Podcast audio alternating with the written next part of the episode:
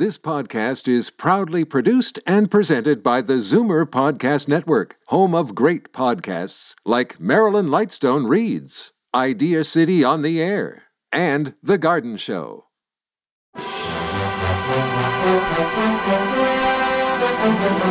It's Zoomer Radio's Theater of the Mind with Frank Proctor.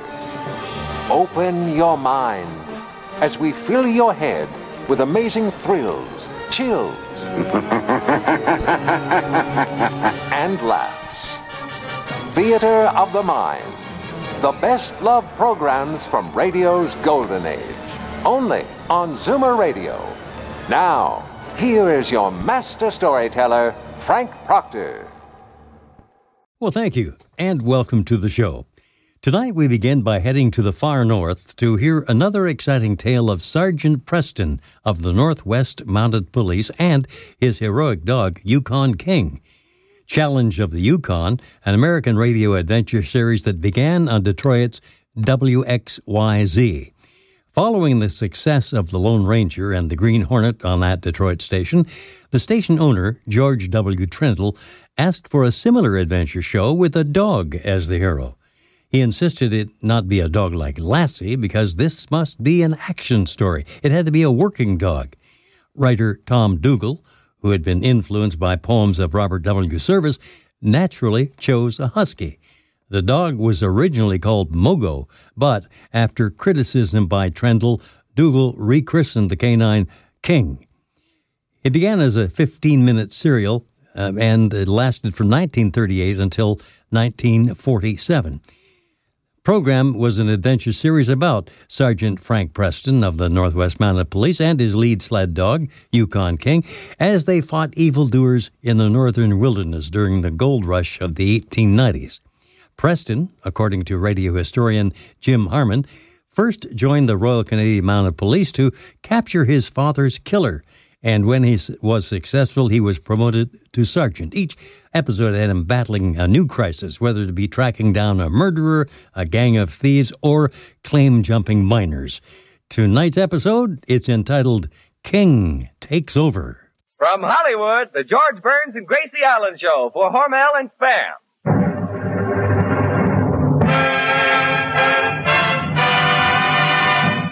Crazy people.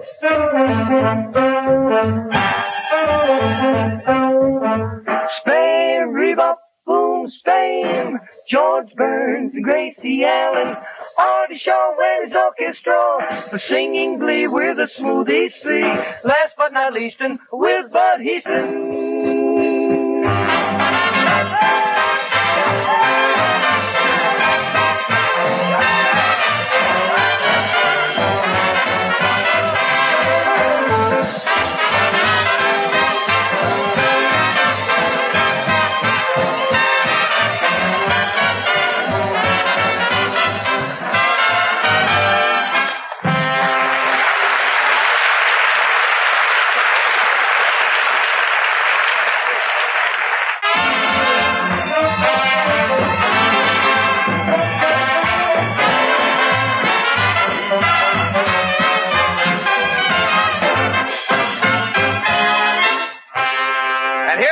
those two spam ambassadors of fun, George and Gracie.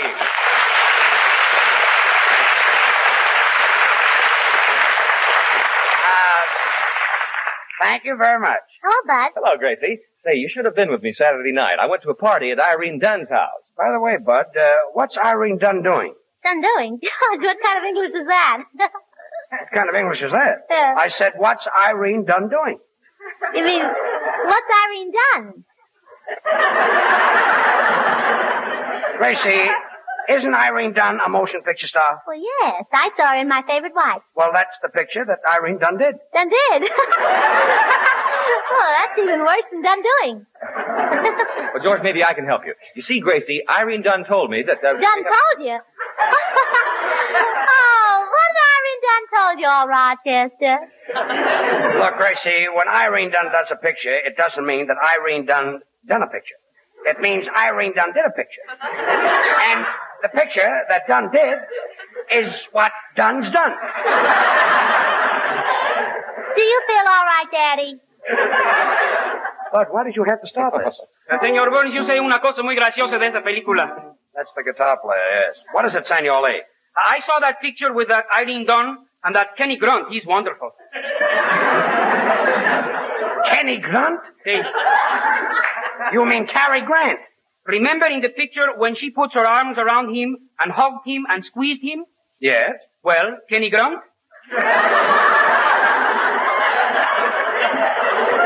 Artie, will you keep that South American park your carcass quiet? Okay, Poopsie. And stop with that poopsie. That, uh, that's what the girl called me here last week, and now it's all over. Oh, George, I knew I had something to tell you. You know that sweet little girl who was up here last week? The one you promised to make your new partner on the radio? You mean Elsie Tralafass? Yeah, that's the one, Poopsie. Uh, Stop calling me Poopsie. and I was only fooling when I promised to put her on the radio. Don't tell me that she's taken it to heart. Oh, worse than that, she's taking it to court. She's taking it to court? Yeah, and when she told me that she was suing you for $10,000, I told her a thing or a couple. Ten thousand dollars? Yes, I said to her, I said, I said, I said, Elsie, by the time you get through buying the clothes to wear in front of the jury, paying your lawyer and paying your court expenses, you have nothing left out of the ten thousand. Well, What's she- the sense of it? That's right. Did she see your point? She certainly did. Oh, good. Now she's suing you for two hundred thousand. You ad-libbed a hundred. Two, two hundred thousand? Uh, Oh, don't worry about it, George. A friend of mine was sued for $150,000, and he didn't pay a cent. Well, Artie, I'd like to meet him. Well, you can talk to him tomorrow. Oh, good. Visiting hours are from 2 to 4. Well, I'm certainly in a lovely mess. Now I'll have to get a lawyer, and it'll probably cost me thousands of dollars. Oh, not the lawyer I hired for you. You hired a lawyer for me? Yeah, and he's very cheap. Well, how do you know he's cheap? Well, I had lunch with him today, and I had to pay my own check. Gracie, did anybody ever tell you that you were a little imbecilic? Yes, at a picnic once. Let's see. But I guess he didn't mean it because I never saw him again. Everything happens to me. A lawsuit for a hundred thousand, for two hundred thousand dollars. Uh, Senor Burns, Uh, wh- wh- what? if you're looking for a good lawyer, get my uncle. He handled the Dreyfus case. The Dreyfus case? You mean Alexander Dreyfus from Devil's Island? No, the taxi Dreyfus from Coney Island.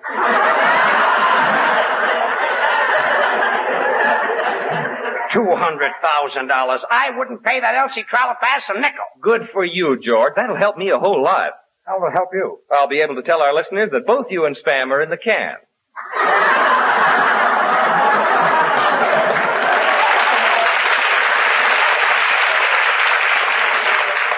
Well, that hit the spot. Thanks, George. I thought so. And here I was saving my money for when I was old and decrepit. And just when you are, look what happened. This whole thing is absurd. Well, George is right. That Elsie is nothing but a gold digger, and I told her plenty too. I, I told her that before she'd get a dime from you, George, you'd draw all your money out of the bank. Oh, that wouldn't frighten a girl like Elsie. Oh, it wouldn't, huh? It scared her so that she tied up your bank account. Tied up my bank account? Oh! Look, George passed out. Well, I can't understand it, Bud. Wouldn't you think he'd be interested in what I'm telling him?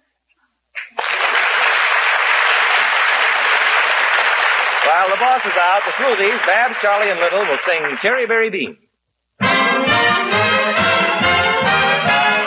Oh, cherry bean, oh, cherry bean, cherry bean, he waits for her each night beneath her balcony. Cherry bean, her but no, she won't agree. Cherry bean, she throws a rose and blows a kiss from up above. Cherry bean, cherry bean, cherry bean, they're so in love. When the moon hangs low in Napoli, there's a handsome Napoli. Every night he sings oh, so happily, so his lady. In a manner so bravissimo, he repeats his serenade, and his heart beats so fortissimo when she raises her Venetian shade. Chivvy bean, chivvy bean, chivvy bean, chivvy bean, oh, chivvy bean. He waits for right beneath the balcony. Chirpy bean, he begs to hold her tight. But no, she won't agree. No, she won't agree. Chirpy bean, she throws. She throws rose a kiss him up above. Chip the bean, chip the bean. He sings to her each night under the pale moonlight. Chirrabirabing, he waits for her each night beneath her balcony. Chirpy bean, he begs to hold her tight. But no, she won't agree. Chirpy bean, she throws her rose and blows the kiss from up above. Chirpy bean. Now they sing of love. They're both so much in love. Oh, bean. Oh, bean. Oh, chirpy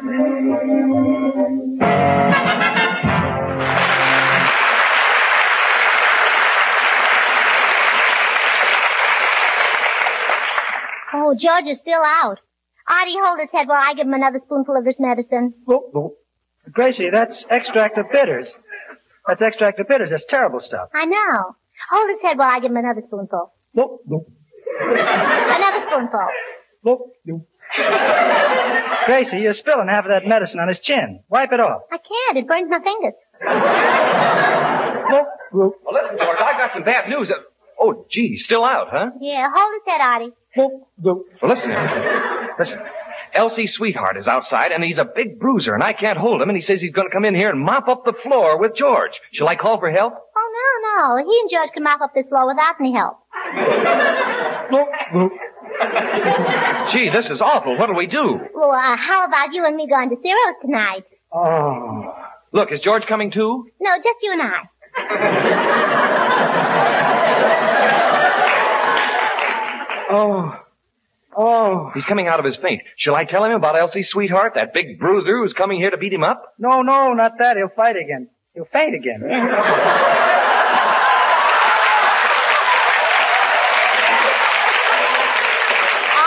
that's all right. That's all right. There's plenty of medicine left. Where am I? Oh, I know. Hmm. Boy, this lawsuit has certainly left a bitter taste in my mouth. Gracie, that's Elsie Sweetheart. Hey, Soundman, that's probably my lawyer. Let him in. Mr. Burns, before I open the door, do your insurance policies carry double indemnity in case of death by accident? Well, yes. You are a very lucky man, weren't you?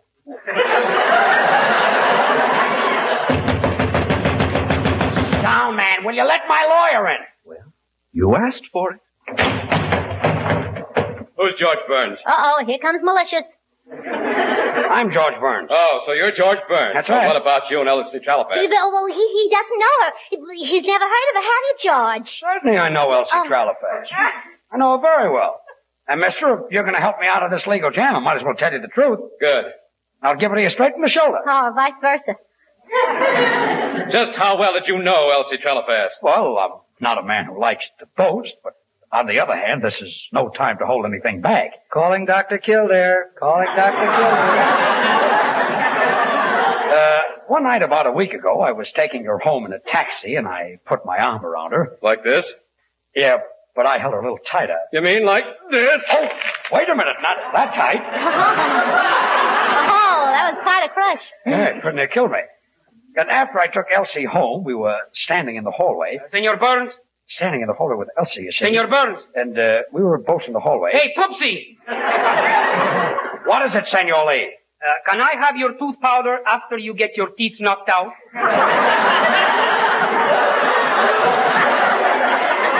I'm not going to get my teeth knocked out. I know something that you don't know. Artie, will you keep that stale character quiet? So we were standing in the hallway, and I put my lips against Elsie's, and she... George, George, shall I play my number now? What, uh, what number? Get out of town before it's too late. Artie, you're not playing that number. No, no, this is the number you're playing, Artie. Let me get at the piano. When April showers will come your way, be careful, Pupsy, of what you say. We're trying to tell you, take it on the lam. This fellow isn't what you think he is. If you want to continue for Sam, just keep your mouth Oh, shut. quiet, quiet. Anyway, mister, I was standing in the hallway with Elsie, and she threw her arms around me. Stop, man. Stop, man. Stop slamming the door. You know I hate bangs. You hate bangs? Then keep your mouth shut. You've said enough. Oh, quiet, quiet. Yeah, what's going on? This guy behind you is pretty tough.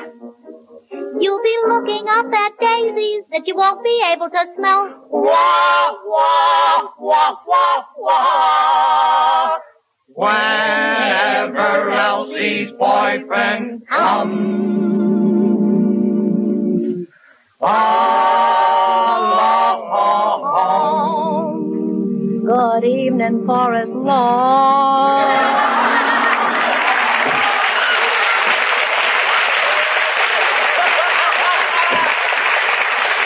Now, look, what's going on here? Here I am worrying about $200,000 lawsuit, and everybody's singing. Say, did Elsie ever happen to mention her boyfriend? Yeah, I heard her say something. She's going around with some dope or something. Dope? Hold your hats, boys. Here it comes. You did say dope, didn't you? Yeah, some big dope or something. Sound man, why are you opening the door? There's nobody going out. That's what you think. Hey, Mr. Burns, I think we can talk this over better in the alley. Yeah, it's too noisy in here. Come on, let's go. George, George, don't done what Irene done done. He'll be done. What Irene done done? What's Uh, that? Irene Dunne told me it's Elsie's boyfriend. What, Irene done? Who's afraid of Elsie's boyfriend? Why, with one hand I can crumple him to pieces. I'm Elsie's boyfriend. And with the other hand I can... Oh. What happened? Oh, George is fainted. Artie, ah, hold his head while I give him some more medicine. Yeah, when he comes to, when he comes to, tell him that he's not only being sued for two hundred thousand dollars for breach of contract, but I'm suing him for three hundred thousand for alienation of affection. Goodbye, everybody, and goodbye, Poopsie. Well, what are we going to do with George? He fainted again. Can't anybody do something? I can do something. We'll do it. I'll be delightful. Yo tengo buena suerte con todos los jueguitos, pero lo que es mi fuerte es el juego de amorcitos. Hay una muchachita quien yo quiero conquistar, les apuesto lo que quieran, que la voy a ganar. Se llama Nada, ella es mi nada, mi nada no hace nada más que amar. Yo quiero a nada, no hago nada, más que de mi nada soñar. Cuando beso a mi nada, nada beso al parecer, pero nada tiene todo para hacerme arder. Yo quiero a nada, no hace nada, nada más que Oh,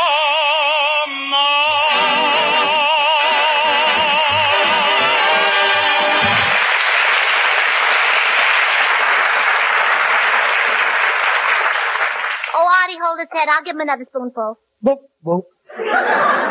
Gracie, is this medicine good for fainting? Oh, it's marvelous for fainting. How do you know? Well, every time I give my daddy a spoonful, he faints.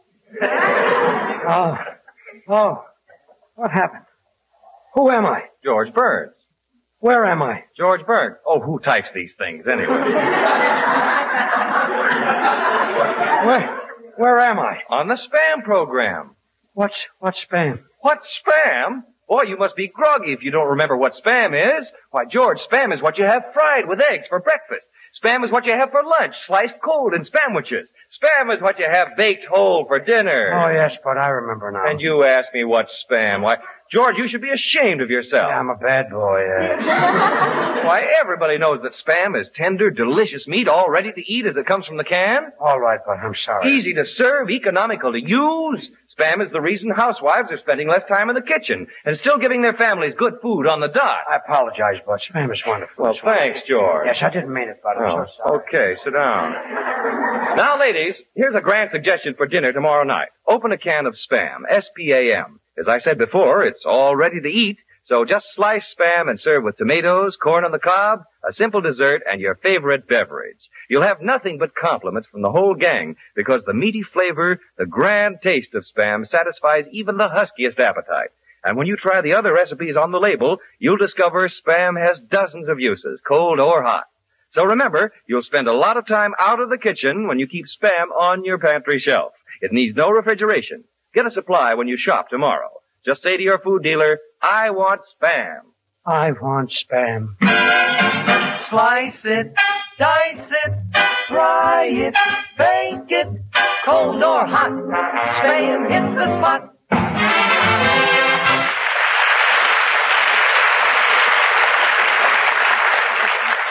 Oh, now I remember.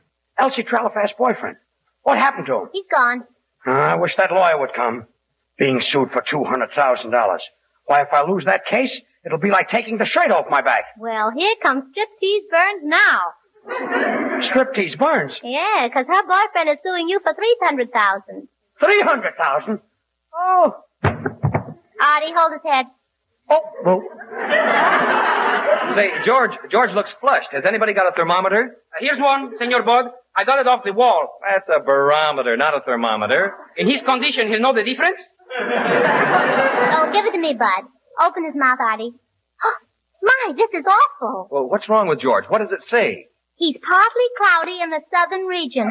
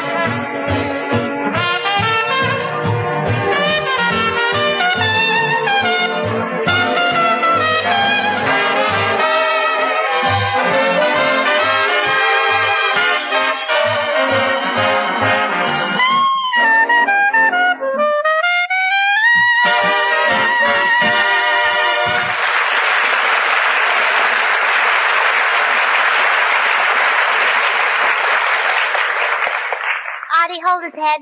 Oh, boo. Bud, take the barometer out of George's mouth. Oh, here it is. And now put his teeth back in.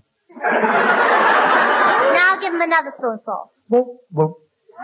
Gracie, that's the 30th spoonful you've given him, and it hasn't done him any good. I know. Well, then why are you making him finish all that terrible medicine? I want to get my nickel back in the bottle. Oh. Oh. Ah, where is he? Who? The lawyer. He's supposed to be here. Oh, my head. Oh, what's the matter, George? I don't feel well. I've got spots in front of my eyes. Oh, Then that stuff I gave you is a fake. Fake? Yeah, look what it says here in the bottle. Good for removing spots.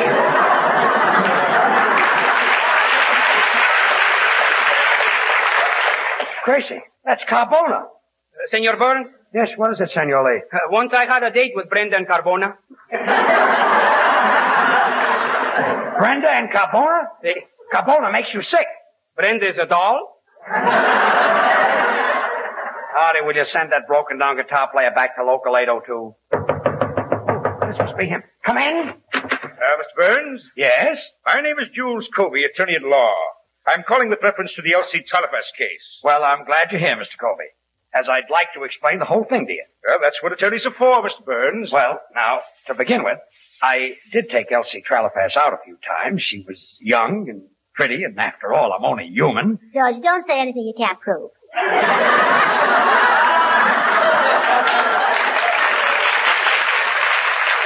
I've got that down, Mr. Burns. Well, anyway, the first night I, I met her, we drove out to the beach and the radio was playing and I had the pot of gold on. Is that prettier than a derby? Will you be quiet? Go ahead, Mr. Burns. I'm writing it down. So we were driving along and I kept telling her how pretty she was and how smart she was and pretty soon we came to a lonely spot and I ran out of compliments. Well, that's a new one. Most fellows run out of gas. Gracie, for your information, there are lots of couples who don't neck in parked cars. Yeah, the woods are full of them.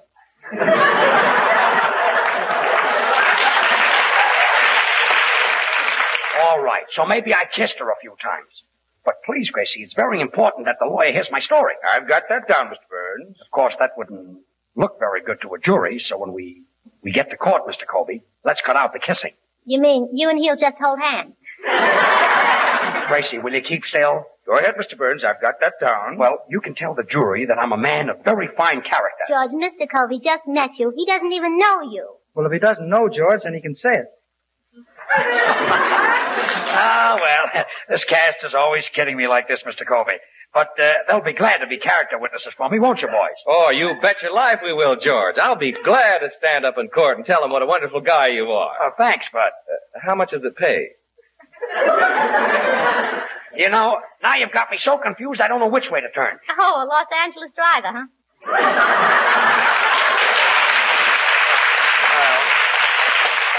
A lot of fine friends. Senor Burns, What is it, Senor Lee?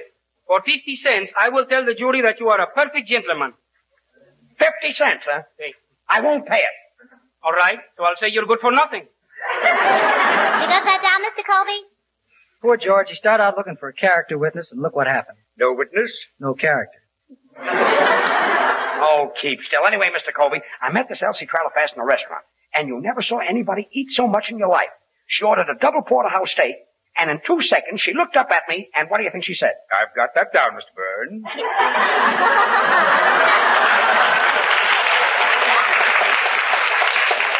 That was exactly what she said. You see, it really was a lot of innocent fun. Oh, so that's what happened. Well, not exactly. That's what I want you to tell the jury. If the opposing side knew the real facts, I wouldn't have a leg to stand on. You see, between you and me, I did promise to put Elsie Tralifass on the radio. I see what you mean, Mr. Burns. And believe me, I can't possibly lose this case. Uh, uh, good day. Good day. Now, there's a great lawyer. See, Gracie? He says he can't lose. Oh, that's what he says. I'll bet your lawyer will beat him. My lawyer? My lawyer? Yes? Who was that? Oh, Tralifass's lawyer. Elsie Tralifass. Artie, hold his head.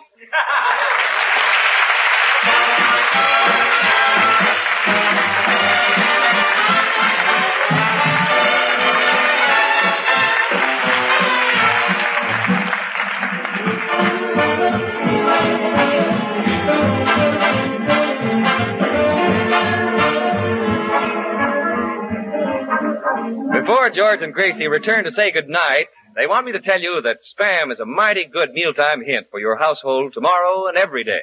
Ask for Spam, S-P-A-M, when you shop tomorrow and try the easy recipes on the label. Well, thanks, Bud. Well, Gracie, say good night.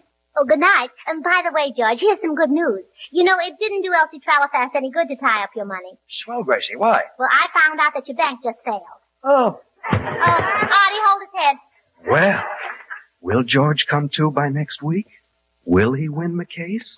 Will he have to pay a hundred thousand dollars? What will happen? Who cares? Good night.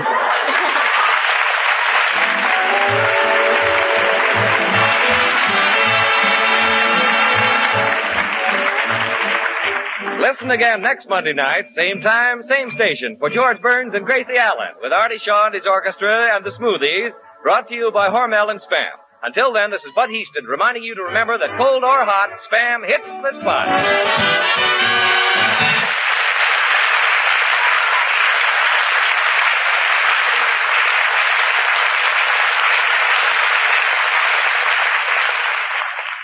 Stay tuned for Burns and Allen next on Theater of the Mind. Time now for George Burns and Gracie Allen to entertain. Tonight we'll hear the tale of George being sued by one of his guest singers. Now, as gunshots echo across the windswept, snow-covered reaches of the wild Northwest, Quaker Puff wheat and Quaker Puff rice, the breakfast cereal shot from guns, present the challenge of the Yukon. It's Yukon King, swiftest and strongest lead dog of the Northwest, blazing the trail for Sergeant Preston of the Northwest Mounted Police in his relentless pursuit of lawbreakers. On King, on, you huskies! Gold. Gold discovered in the Yukon. A stampede to the Klondike and the wild race for riches. Back to the days of the gold rush. With Quaker puffed wheat and Quaker puffed rice, bringing you the adventures of Sergeant Preston and his wonder dog Yukon King as they meet the challenge of the Yukon. Warning!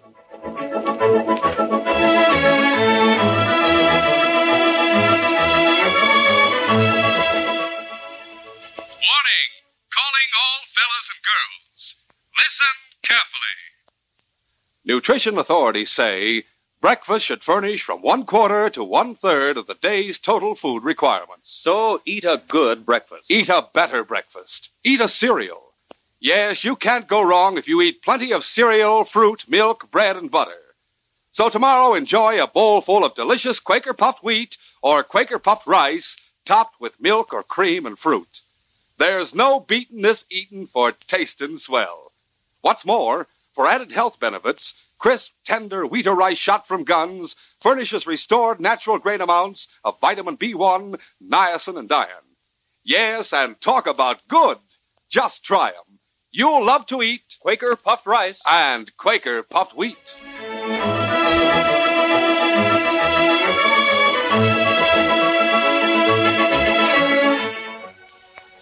It was a bitter cold day when Corporal Delaney of the Northwest Mounted Police pushed two prisoners before him into the small jail at Carson Corners. The Mountie had come a long way that day, and his face was blue with cold, and his eyes heavy from lack of sleep. Zeke, the old jailer, poked up the fire in the big stove as the corporal put the prisoners into the empty cell. I'll have this place hotter than a Dutch oven in a few minutes, Corporal, so that you can thaw out. You got some tea on your sled out there. I can heat up some water for you. Thanks, Zeke. Maybe you better make some tea for the prisoners, but I'm going on over to the cafe and have an early supper and turn in. Sleep is the only thing I'm interested in. I don't suppose you've slept much lately, having to guard two prisoners all the way from Moose Creek. I was mighty glad to get here, I'll tell you. My job's finished now, though. I'm going back to my station in the morning. Sergeant Preston will pick those men up and take them to Dawson. Oh, Ah, this fire feels good. I sure be glad to see the sergeant. When do you think he'll get here? I don't know exactly, but I imagine he'll get here in two or three days. In the uh, meantime, keep a sharp watch on those two in the cell. They're tricky. You have a lot of trouble with them? That's why I couldn't get any sleep. They tried to escape twice. They know they're going to hang for murder, so they're quite desperate. Well, don't you worry. I'll watch him. I'll deliver him to Sergeant Preston when he comes. My wife will be glad to hear that the sergeant's coming to town. She likes him and always has him to supper. I know she'd be glad to have you eat with us tonight, Corporal, if you can wait long enough for her to cook it. Now, that's nice of you, Zeke, but I'm afraid I wouldn't make very good company. I'd probably fall asleep in my plate. I'll be getting along now. Well, I might as well walk over with you. I can help you unharness the team and feed 'em while Joe gets your supper going. I'll bring the prisoners their supper, too. I imagine they're hungry, all right. And I'd welcome some help from my dog team. Come along. As Corporal Delaney and Zeke left the jail, one of the men in the cell rose from the cot on which he'd been sitting. Mike Horton was big and towered over the French Canadian who stood near the cell door. His big hands covered with red hair, Mike grasped the bars of the door and shook them fiercely. Maybe I can break one of these bars loose, huh? Nah, the bar's too strong, even for you. We gotta get out of here if we want to save our necks. Yeah, we freeze or starve with no supplies. I'd rather take a chance on that than have my neck stretched by a rope. Don't worry. If we get out of here, we'll get supplies. How you get out? That old dodo of a jailer ain't very smart. If he comes too close to these bars and I get my hands on him, I'll bet we go free. You Hear what Mountie tell him? He say to watch you. Yeah, he said the Mountie that's coming for us will be here in about three days. That gives us a little time for the old man to get careless. He's just got to do it once. Well, me, I'm tired. Food and sleep tonight for me. That's all. Yeah, good sleep is what we both need. Some hot food. When that old geezer gives us our dinner, I'm going to be watching him. I'll find out where he carries his keys and how careless he is. And tomorrow night, we'll know just what to do. You think tomorrow night we try to escape? You're with me, ain't you? You'll try and make a break with me tomorrow night. Yeah, I can lose nothing. Starve or freeze or hang. There's no choice. If we get out of here before that other Mountie gets to town, we don't do any of them. We'll get free and get out of the country. I got a plan. Tomorrow we plan. Tonight, sleep. The early winter darkness had fallen as Sergeant Preston drove his dog team into town the following evening. As he neared Zeke's cabin close to the edge of town, his big lead dog King slowed his pace, and the sergeant chuckled as the dog halted in front of it. Oh, you Huskies, easy now. I thought you'd know where to stop. You want to go in and see Zeke and Molly, don't you? You never forget places that have nice, juicy bones waiting for you. Well, come on. I was going to stop here anyway.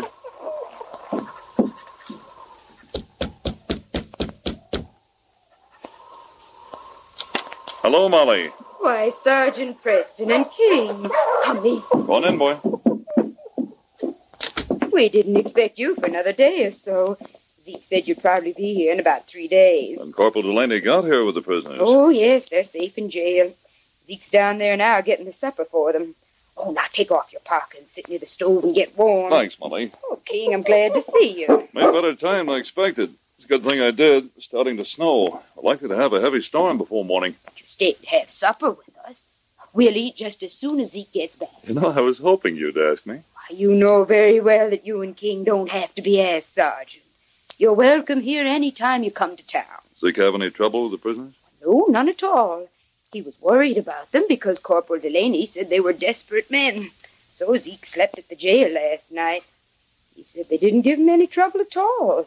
One of them was even kind of pleasant. Oh. He said he heard them talking about liking the jail because it was warm and they were getting hot food. That may be a way of trying to get Zeke off his guard. I never thought of that. But if they're sensible, they'd never try escaping. Be taking an awful chance. It's so cold. Most prisoners wouldn't leave a warm jail on a night like this, even if the doors were unlocked. But you must remember, these men are going to hang. They might be willing to risk freezing. Uh, Zeke is watching them. He plans to sleep there again tonight, but he's coming home for supper. He takes them their supper from the cafe. It's closer. Zeke can sleep at home tonight. I'll sleep at the jail. Oh, uh, speaking of supper, I better go out and feed my dogs. You going to leave them here tonight? No, I'll leave them in harness, take them with me. There's a place for them behind the jail. Inside the jail, Mike and Louis waited restlessly for Zeke to return from the cafe with their supper. Louis was nervous, and his hands picked at the blanket covering the cot on which he sat. It's cold. It is bad. With no supply, we freeze. We're going tonight if we get the chance. That Mountie may get here sooner than they expect. And don't worry about supplies. When we set fire to the jail, Everyone would come running here. We take what we please from the cabins at the edge of town. Yeah, if everything work as you plan. But maybe no. Well, old Zeke ain't as careful as he was. When he gave us our dinner this noon, I could have grabbed him. But I couldn't risk being seen in daylight. Tonight, they'll be sure we burned up with the jail. They won't even start looking for us. they'll be sure we're dead along with old Zeke. Quiet. Here comes. Well, here's your dinner, boys. Hope it's still warm. I hurried as fast as I could to keep it from freezing solid. It's getting colder and it looks like a storm's blowing up. Well, thanks, Zeke. I'm getting hungry. Yeah, maybe I can help you, huh? Let go of me! Let go! Yeah, be quiet, or I'll break your arms.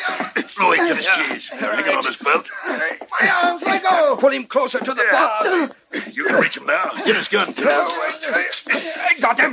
Now, here, he's gone. Yeah, get the door open, hurry. Right.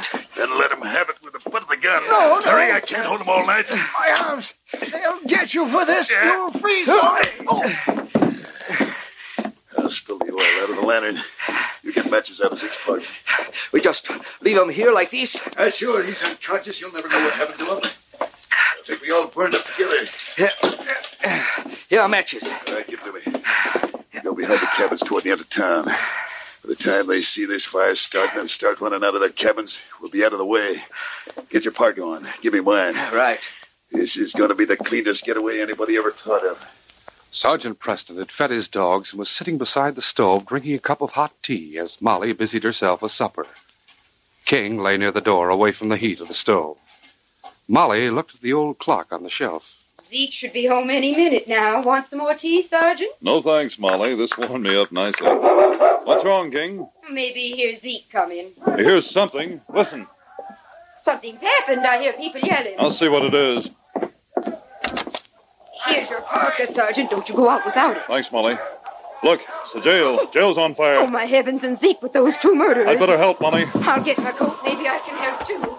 As Sergeant Preston, with King running beside him, approached the burning building, he saw the small group of men outlined against the flames, staring helplessly. Zeke and the prisoners got out? Barely seen them. That James saw the jail afire, but the time we got here, we could see there was no use trying to put it out. You mean Zeke might be in there? He must be. And there were two prisoners locked in the cell. I'm going after them. It's too late, Sergeant. That roof's gonna fall any minute I've now. got to try it. I'll put this muffler over my face. Back, King. Stay here, boy. Do you hear? Down. I'm going to get Zeke. Stay there, boy. He's crazy to go in there. That's the last we'll see of that, Molly. His dog knows it, too. Quiet, old boy. Sergeant gave you orders to stay here. As Sergeant Preston entered the flaming building, the smoke rose around him in blinding clouds. He held his breath and staggered through it, his face protected by the woolen muffler. But the heat seemed to sear his eyes, and water poured from them.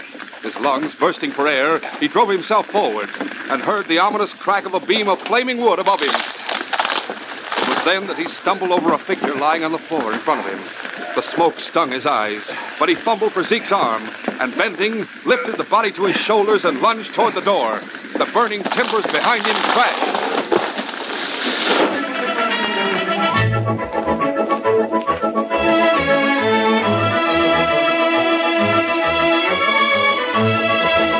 Now to continue our story.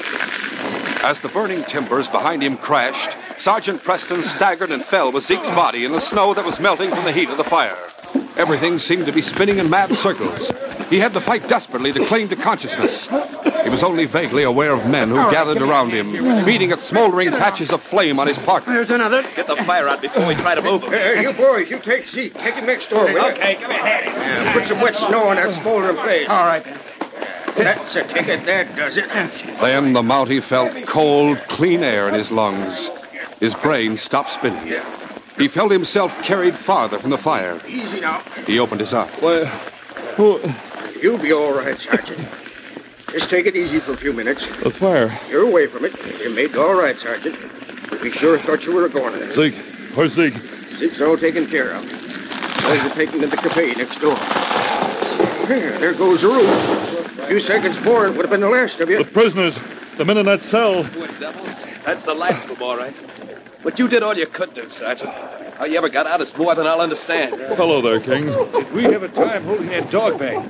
He almost pulled Jim and me in there after you. It's all right, boy. I'm not hurt. Yes, I better go see what I can do for Zeke. Uh, you need any help, Sergeant? Are you still dizzy? No, I'm all right now. My head's cleared. I Zeke's wife, Molly, is in there with him now. She got here just when you started out the door carrying him. Good. Hope Zeke's all right. He must have inhaled a lot of smoke. Oh, he'll come out of it all right. Zeke's a tough old bird. We'll see how he's coming along. While Sergeant Preston made his way to the cafe, Mike and Louie had reached the last cabin on the trail from town. Molly, in her haste, had left the door open, and the light from the oil lamp inside shone in a rectangular patch on the snow as the two men crept slowly from the rear of the cabin. We can take what we need from this cabin, Louis. There's no one here. Door's wide open. We, everyone in town has gone to the fire. Yeah, it's empty, all right. Hey, look at those shelves in there, loaded with canned stuff. We'll take blankets, too. You better keep watch out here while I collect it, huh? Mike, wait. What's wrong? Look out there in front. Do you see it? Hey, it's a dog team on a sled. And they're all in harness, ready to go. This is the luckiest thing that could have happened to us. Get them turned around while I get supplies out of here. This is our lucky night, all right. Say, look, it's starting to snow. Even our trail will be covered. I get that team turned around.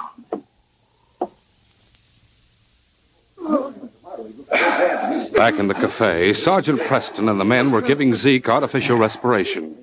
Molly stood weeping beside them.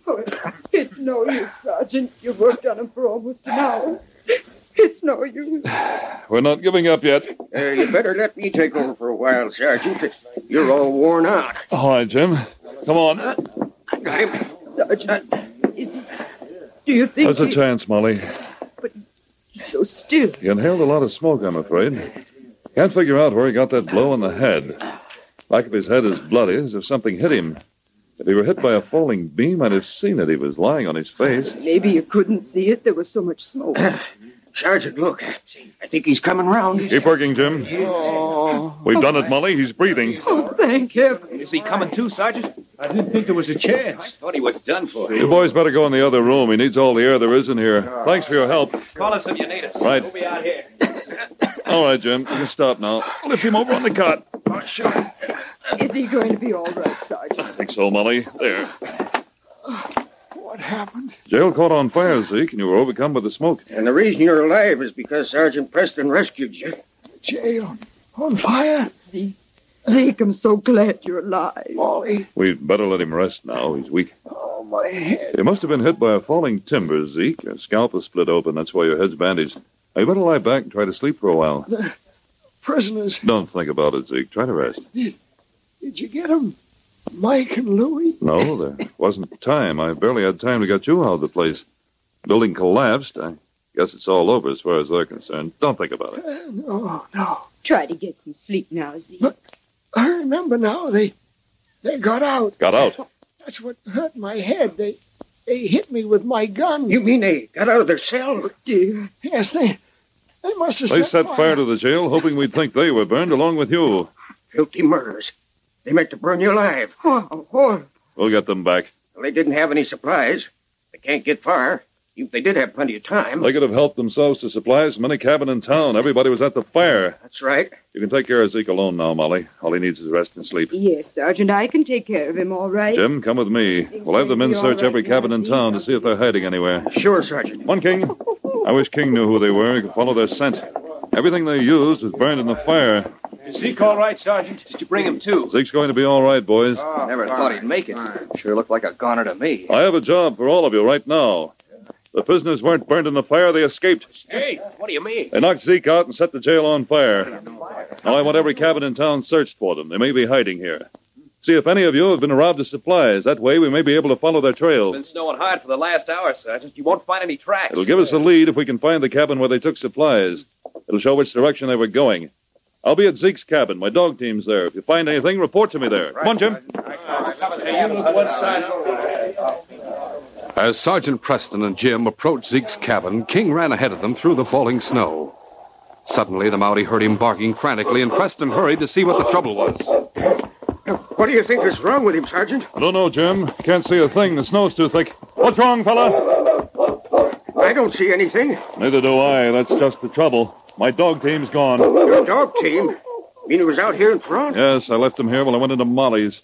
I intended to sleep at the jail and put them in the shed there, and then the fire started. Well, maybe they just uh, ran away. No, they wouldn't do that. They were tired.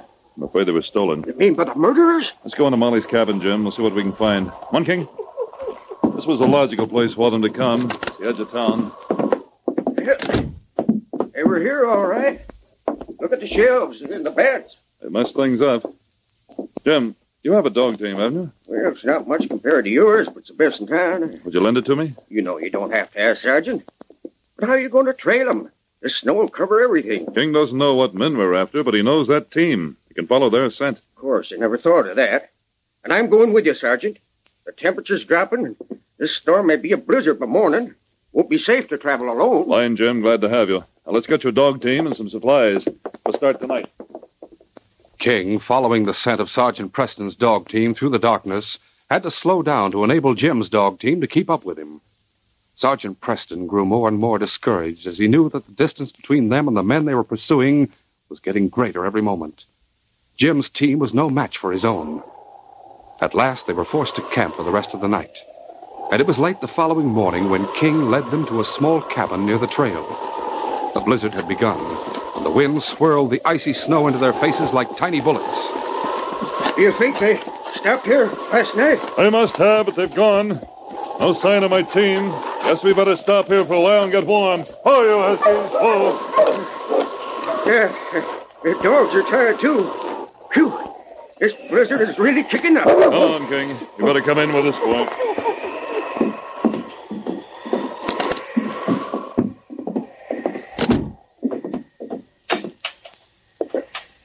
A little fire left in the stove. Maybe I can keep it going. They must have left here early this morning. Well, there's one thing in our favor. Huh? This blizzard won't help them murders any. It's getting worse every minute. They won't get far. Maybe they'll get lost, start going around circles. Plenty of times I'd have been lost in blizzards. It hadn't been for King. When I'm in a spot like that, I just let him take over, and he gets me out of it. Uh, I swear I never saw a dog like him. Look at him. He's not even tired. My dogs are dropping in their tracks. This is nothing for King. He could keep up that pace all day and still be fresh. Couldn't you, fella? Uh, is the dog that's leading your team now uh, reliable? Not very, Jim. He's used to depending on King. He won't be much help in a blizzard. Jim, I have an idea. Yeah? It's a long chance. I'm going to send King after them alone. King? But how Mike and Louie will be confused in this blizzard. They won't know which is north or south. If King could lead the team back here, Mike and Louie wouldn't know the difference. But maybe they're camping someplace, holding in till blizzard's over. If King brings the dog team back without them, we won't have any trouble catching them tomorrow. Well, I should think you'd be afraid they might shoot him or something. King and I have to take chances like that. It's our job. Come on, King, old boy. It's up to you now. I want you to bring the team back here, fella. The team. Understand? Get the dogs, boy. Bring them back to me. After them, boy. Get the team. On King! Hope he makes it. You better put your dog team back in the woodshed, Jim. Hide the sled. All we have to do now is wait.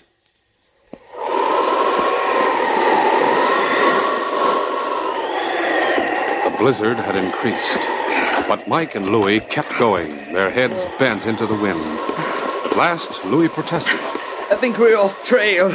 That lead dog he does not know where to go. You Got to trust him. They lead us to a cabin or something. Can't stop here with no protection. I can't tell whether we're going north or south. Maybe we go round and round in circle. Hey, you hear that? You hear a dog? Listen.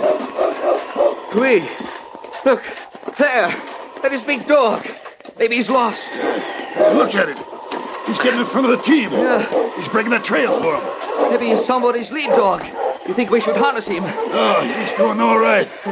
Hey, look at the dogs. They're speeding up. Maybe he'll take us to somebody's cabin, huh? I hope so. I cannot go much longer. Mush! Mush! Get along there! It was a few hours later, and Sergeant Preston paced the cabin nervously as he listened to the howling wind outside. Jim lay asleep on the cot.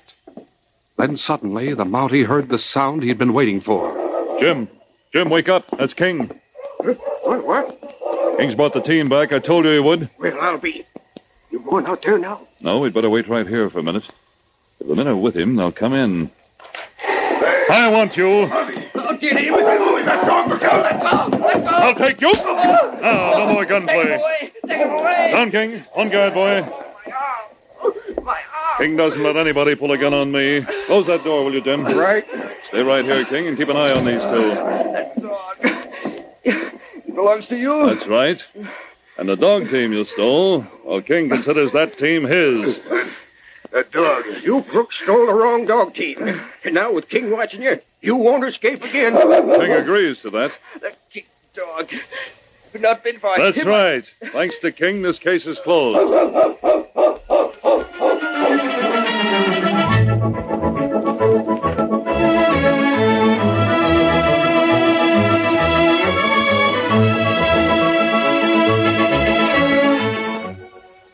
In just a moment, Sergeant Preston will give you a preview of Wednesday's program.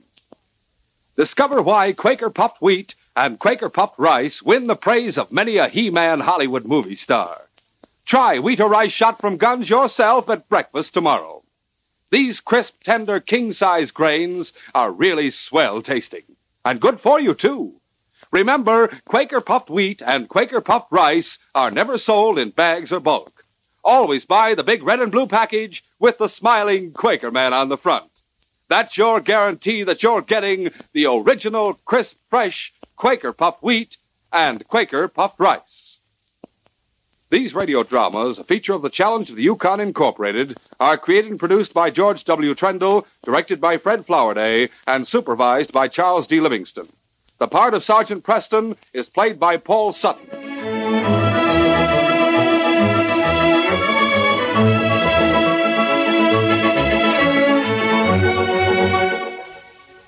For a delicious hot breakfast, eat Quaker Oats. The giant of the cereals is Quaker Oats.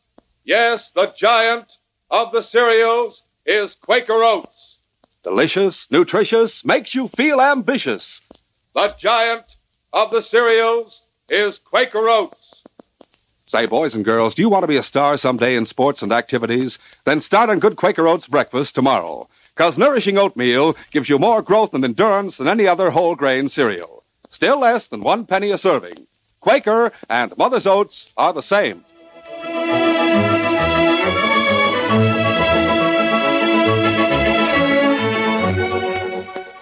The Challenge of the Yukon is brought to you every Monday, Wednesday, and Friday at this same time by Quaker Puff Wheat and Quaker Puff Rice, the breakfast cereal shot from guns. Listen Wednesday when Sergeant Preston and Yukon King meet the challenge of the Yukon in the adventure Bonanza 47. Did you ever hear of a dead man being tried for murder? Well, that happened once up in the Yukon during the days of the gold rush. But that was only one of the unusual angles in this particular case I was following. And there might have been more than one killing if it hadn't been for King. It was he who solved the mystery. Be sure to hear this exciting story Wednesday. Till then, this is Jay Michael wishing you goodbye, good luck, and good health from Quaker Puffed Wheat and Quaker Puffed Rice. So long.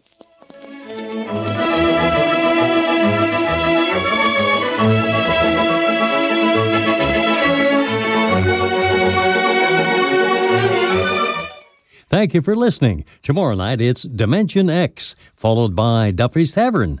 Thanks to Paul Stringer and Joel Schoenwell for technical support. The executive producer for Theater of the Mind is Moses Znaimer.